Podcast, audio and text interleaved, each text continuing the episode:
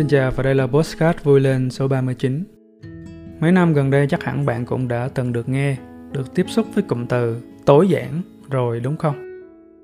Xuất phát từ hai cuốn sách khá nổi tiếng là Lối sống tối giản của người Nhật và Nghệ thuật bài trí của người Nhật. Lối sống này nhanh chóng được nhiều bạn trẻ áp dụng vào cuộc sống của họ. Mình bắt đầu bằng việc tối giản vật dụng cá nhân. Hồi mới đọc xong hai cuốn sách này, mình vừa âm thầm vừa công khai vứt hết mấy món đồ không dùng hoặc ít khi dùng.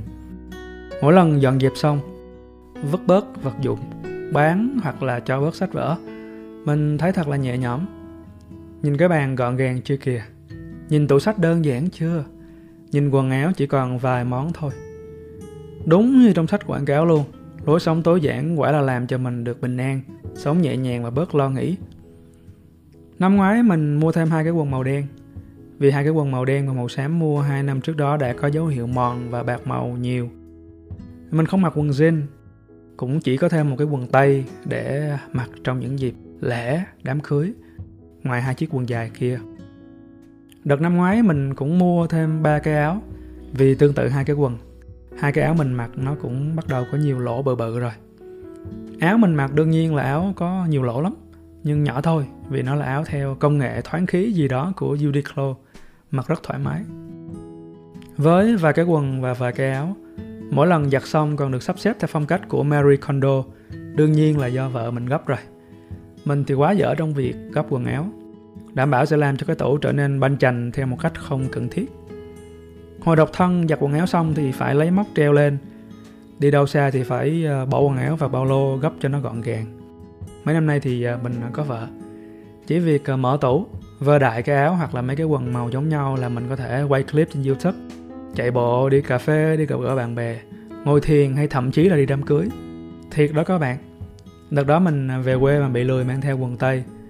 Kết quả là mình sử dụng combo quần jogger cộng với áo thun uniqlo và thấy vẫn vô cùng hiệu quả. Lối sống tối giản hoặc là buông bỏ này dường như làm cho mình cảm thấy rất là nhẹ gánh. Nhưng buông gì thì buông chứ không được ờ, bỏ vợ nha mấy bạn nói chứ đời là vô thường, phải sống ờ, cho chánh niệm. Mình không có ý định ờ, bỏ vợ nhưng lỡ mình sống thất niệm quá thì có ngày ờ, vợ bỏ mình cũng nên. Hồi bắt đầu thực hành lối sống tối giản, mình xóa hết mấy cái app linh tinh trên điện thoại. Dù mình cũng không phải là người có quá là nhiều app ít gì. Rồi cách đây cỡ một năm rưỡi thì mình cũng bỏ luôn cái smartphone để chuyển sang xài điện thoại cục gạch. Mình nghĩ không có cách nào sống tối giản công nghệ tốt hơn là dùng điện thoại cục gạch đâu các bạn đúng chức năng nghe gọi. Không cần phải kết nối mạng hay là giải trí. Rất là dễ để cuốn theo mạng xã hội game hoặc là tin tức lúc nào mà không hề hay biết. Rồi tới chuyện đọc sách. Các bạn cũng biết mình là booktuber đúng không? Hồi đó mình cũng có làm clip về cách đọc sách tối giản đồ, rồi hạn chế mua sách đồ. Kết quả là mình vẫn thường xuyên bán lại sách đã đọc hoặc sách cũ cho học trò, nhưng mình vẫn mua sách đều đặn. Lúc thì mua sách giấy, lúc thì mua ebook. Năm nay thì còn mua cả audiobook nữa về cơ bản thì mình không tối giản với chuyện mua sách. Mình cũng không thấy nặng nề áp lực gì để phải buông bỏ. Phần vì mình có cái Kindle, phần vì mình có tới bốn cái kệ sách, rồi thêm cái học tủ giấu sách nữa nên là nha yeah, các bạn hiểu rồi đấy. Nhà mình thì đầy sách. Lối sống tối giản cũng có nói tới chuyện hạn chế các mối quan hệ xã hội. Chuyện này thì mình thấy mình làm tốt nè. Số lượng bạn bè thân thiết của mình chắc không quá hai ngón tay. Nhưng vì ngày càng kết nối hơn với chính mình nên mình cũng không có nhu cầu xã giao, tâm sự, chia sẻ hay tám tiết gì đó với mọi người. Năm nay, 2021, mình còn có tương tác khá là nhiều với học trò, chứ mấy năm trước chắc chỉ online để dạy học. Thỉnh thoảng cuối tuần thì có tám chuyện với chị bạn ở phương xa, trả lời comment trên YouTube. Hết rồi đó, tương tác với con người cơ bản chỉ có vậy. Nhưng mình không thấy cô đơn, thiếu thốn hoặc lạc lõng. Hiểu rõ về bản chất mối quan hệ giúp mình có thể đơn giản hóa, không bị ràng buộc bởi những mối quan hệ xã hội. Không ai rủ rê tới những bữa tiệc này kia nữa. Thực ra lý do lớn là mình ăn chay nữa. Họ cũng không biết phải làm thế nào với mình kiểu vậy. Nhắc tới chuyện ăn uống chuyện sang ăn chay là một thực hành rất tốt nhưng cũng rất khó nếu bạn muốn thực hành tối giản trong chuyện ăn uống nói riêng và thực hành buông bỏ nói chung. Ở Đà Lạt này chỉ có vài hàng bán đồ ăn chay là tụi mình ăn được. Mà ăn vài lần quen mùi vị thì cũng không còn quá hứng thú nữa. Vậy nên việc ăn chay khiến tụi mình ở nhà nhiều hơn. Và mình cũng lên tay nghề nấu nướng hơn. Làm món này món kia, lúc dở lúc ngon, nhưng lúc nào cũng có sự trân trọng nhau.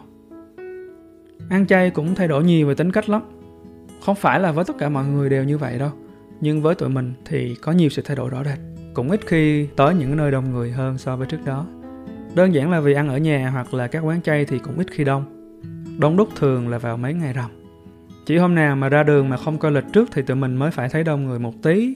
Còn lại thì những quán chay cũng vắng người. Kể mấy câu chuyện thay đổi lối sống của mình nãy giờ mà khẳng định lối sống tối giản không phải là sự buông bỏ, chắc mấy bạn bất ngờ lắm, đúng không? Vậy nên mình có thể khẳng định cho ai đó cần sự khẳng định của mình, rằng lối sống tối giản thực sự giúp chúng ta có thể học cách buông bỏ hơn đó các bạn.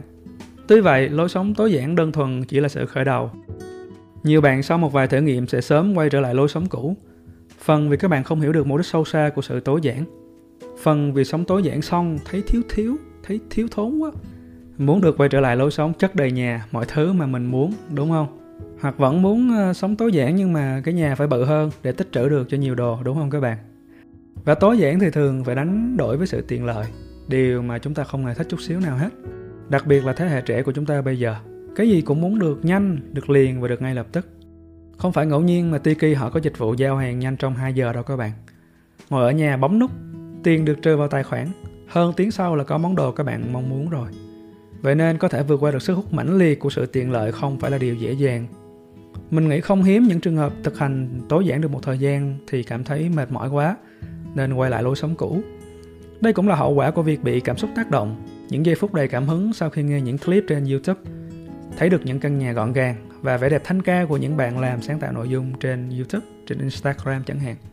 Công bằng mà nói tối giản là một thực tập tốt để có thể đi tới sự buông bỏ Tuy nhiên thì không nhiều người hiểu được giá trị cốt lõi của việc buông bỏ. Không phải là mua sắm ít đi, cũng không phải là vứt đồ đạc, mà đích đến cuối cùng của sự buông bỏ là giải phóng bản thân khỏi những ràng buộc tiện nghi. Mỗi lần buông bỏ vật chất là một dấu hiệu, một hành động làm gương cho chính bản thân, để sau này buông thêm những gánh nặng vô hình từ trong tâm thức của mỗi người. Tối giản không phải là có ít hơn, mà tối giản đích đến cuối cùng của nó là để chúng ta có nhiều hơn, tự do hơn. Nhưng để có cái sự tự do đó chúng ta phải đánh đổi khá là nhiều trong suốt một chặng hành trình dài mà mấy ai muốn đánh đổi cơ chứ? Nếu các bạn muốn thực hành lối sống tối giản cho tốt hãy cứ âm thầm mà tối giản cuộc đời mình.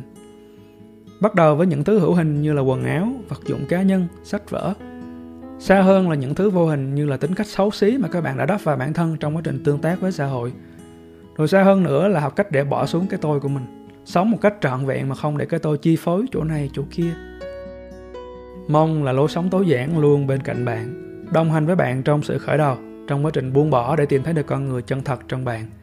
Xin chào và hẹn gặp lại trong những số podcast tiếp theo.